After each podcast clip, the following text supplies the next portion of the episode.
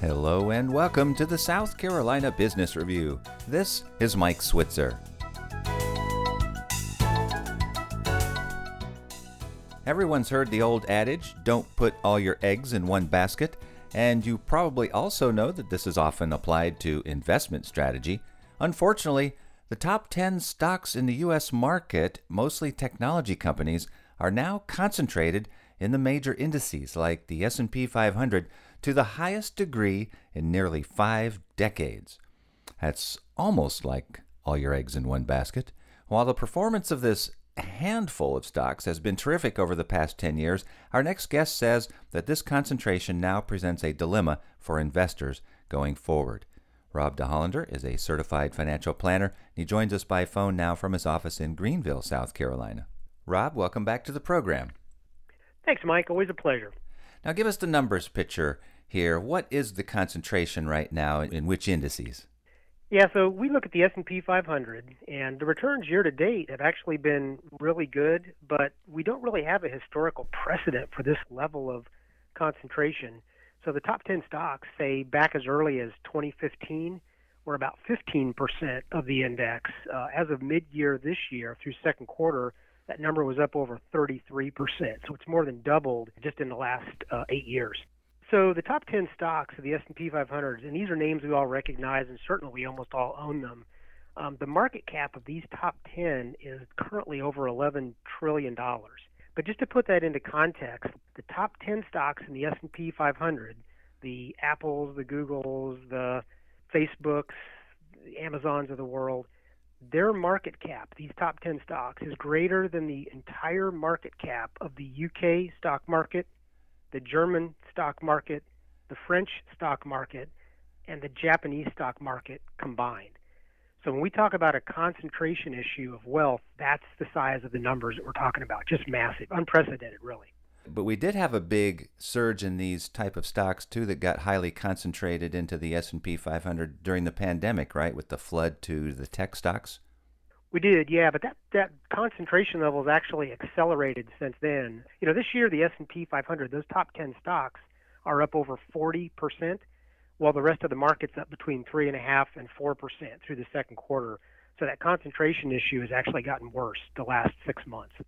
I know we had the big tech bubble in 2000, but even that you're saying was not as bad as this. No, and, and I think it's different this time in the sense that these are terrific companies. You know, they've got proven business models and they dominate their markets.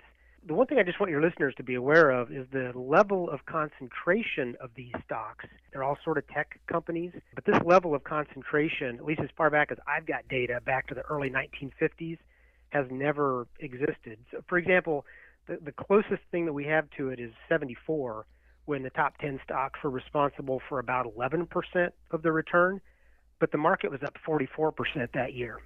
This year, so far, for the first half, the market's top 10 are responsible for over 80% of the return. Okay, so are you worried about this? Uh, what's the advice that you are giving our listeners today? Yes, I would say just a couple things as long-term investors. First, just be aware of it. Number one, that you know, just don't look at your index return and think everything is hunky-dory. So first, uh, I would say just fight complacency. So the market's giving you a chance right now, I think, to proactively rebalance that and just look other places. Second is to be a contrarian. You know, you want to diversify globally. The U.S. stock market's unique, and it's one of the only markets in the world that has these mega cap tech names that are just giant trillion dollar companies. So if you're looking to diversify, the valuation premium outside the U.S. is the lowest in decades and we think it's a good time to consider some of those markets if you haven't looked at them in a while. And so it sounds like also a good idea might be to maybe not put anything at all into these comprehensive indices like the S&P 500 but rather start categorizing your investments in into these different, you know, investment channels. You can buy a tech index, right? You can buy a healthcare index, et cetera, et cetera, and maybe make your own diversification according to these categories, right? Yeah, that, that's correct. And to be clear, uh, we love these companies. We're just warning clients that this is a very expensive entry point after a 40% run up this year. Um, and then last, as always, I always say this with you, Mike, but get with your financial advisor, ask your advisor to run a concentration analysis on your portfolio and really evaluate how much risk you're exposed to right now. Because in investing, we always want to be looking forward you know, not looking backwards. Rob, as always, thank you for your insight and your time today. Yep. Thanks again, Mike. Rob DeHollander is a certified financial planner who joined us from his office in Greenville, South Carolina. Remember, you can hear the show again at our webpage, southcarolinapublicradio.org. And you can find us wherever you find podcasts. With the South Carolina Business Review, this is Mike Switzer.